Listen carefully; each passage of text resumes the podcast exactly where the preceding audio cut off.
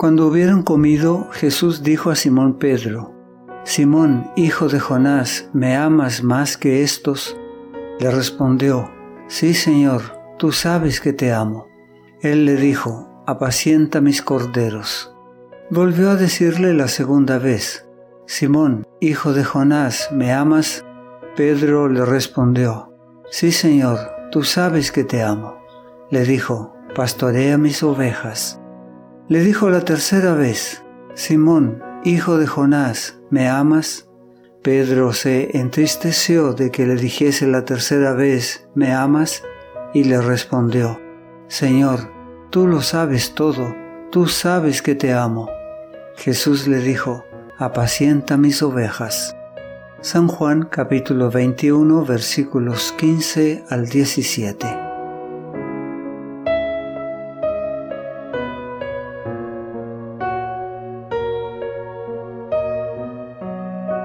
Al negar a su maestro, Pedro había ofrecido un vergonzoso contraste con sus anteriores declaraciones de lealtad. Había deshonrado a Cristo y provocado desconfianza entre sus hermanos. Pensaron que nunca volvería a ocupar su puesto anterior, y él mismo sintió que había perdido su confianza. Antes de ser llamado a reanudar su labor apostólica, debía demostrar su arrepentimiento. Si no lo hubiera hecho, habría destruido su influencia como apóstol de Cristo. El Salvador le dio la oportunidad de recuperar la confianza de sus hermanos y, en la medida de lo posible, eliminar el oprobio que había traído sobre el Evangelio.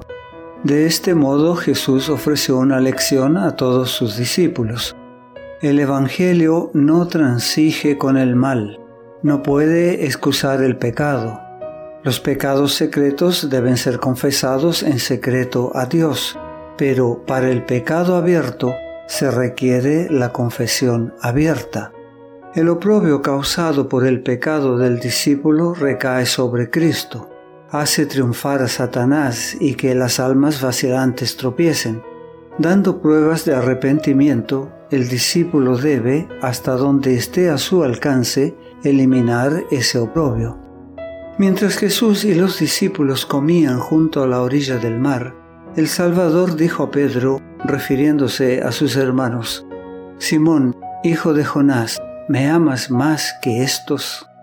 Pedro había declarado una vez, aunque todos se escandalicen de ti, yo nunca me escandalizaré. San Mateo capítulo 26 versículo 33 pero ahora se valoraba a sí mismo con mayor veracidad. Sí, Señor, dijo, tú sabes que te amo. No afirma con vehemencia que su amor es mayor que el de sus hermanos. No expresa su propia opinión sobre su devoción.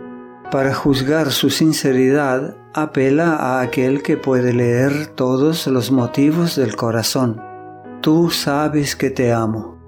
Y Jesús le ordena, apacienta mis corderos. De nuevo Jesús aplicó la prueba a Pedro, repitiendo sus palabras anteriores. Simón, hijo de Jonás, ¿me amas? Esta vez no preguntó a Pedro si le amaba más que sus hermanos.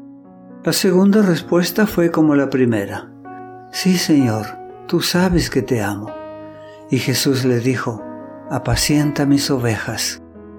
Una vez más, el Salvador le dirige la escrutadora pregunta, Simón, hijo de Jonás, ¿me amas?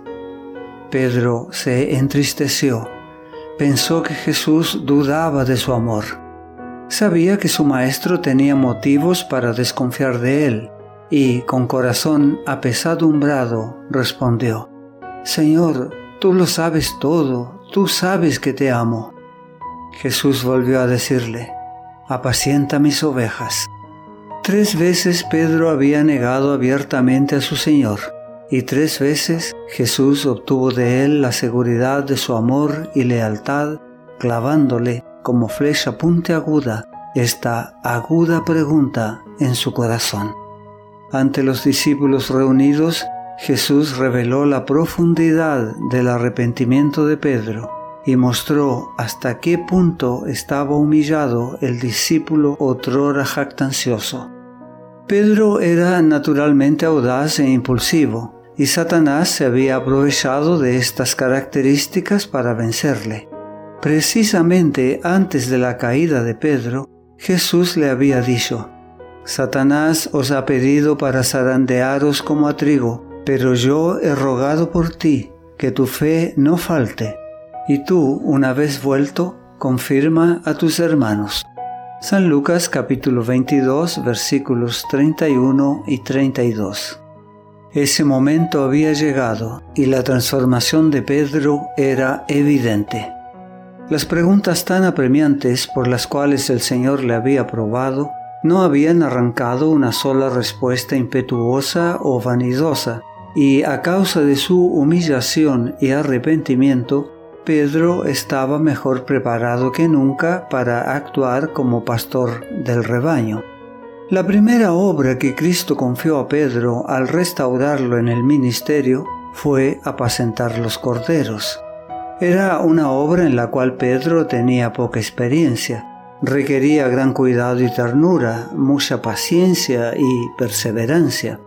Lo llamaba a ministrar a los que eran jóvenes en la fe, a enseñar a los ignorantes, a presentarles las escrituras y educarlos para que fueran útiles en el servicio de Cristo. Hasta entonces Pedro no había sido apto para hacer esto, ni siquiera para comprender su importancia, pero esta era la obra que Jesús le ordenaba hacer ahora. Antes de su caída, Pedro había tenido la costumbre de hablar inadvertidamente, bajo el impulso del momento. Siempre estaba listo para corregir a los demás, para expresar su opinión, antes de tener una comprensión clara de sí mismo o de lo que tenía que decir. Pero el Pedro convertido era muy diferente. Conservaba su antiguo fervor, pero la gracia de Cristo regía su celo. Ya no era impetuoso, confiado en sí mismo, ni vanidoso, sino sereno, dueño de sí mismo y dócil. Podía entonces alimentar tanto a los corderos como a las ovejas del rebaño de Cristo. La manera en que el Salvador trató a Pedro encerraba una lección para él y sus hermanos.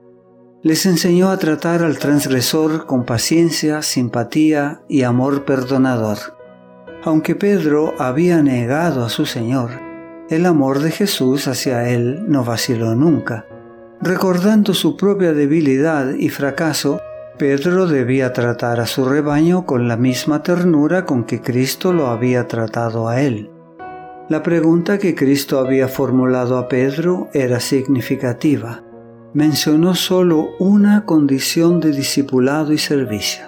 Dijo, ¿me amas? Esta es la cualificación esencial. Aunque Pedro poseyera todas las demás, sin el amor de Cristo, no podría ser un fiel pastor del rebaño del Señor. El conocimiento, la benevolencia, la elocuencia, la gratitud y el celo son ayudas valiosas en el desempeño de la obra del Señor, pero sin el amor de Jesús en el corazón, la obra del ministro cristiano es un fracaso. No te pierdas nuestro próximo mensaje. La gracia de Dios sea contigo.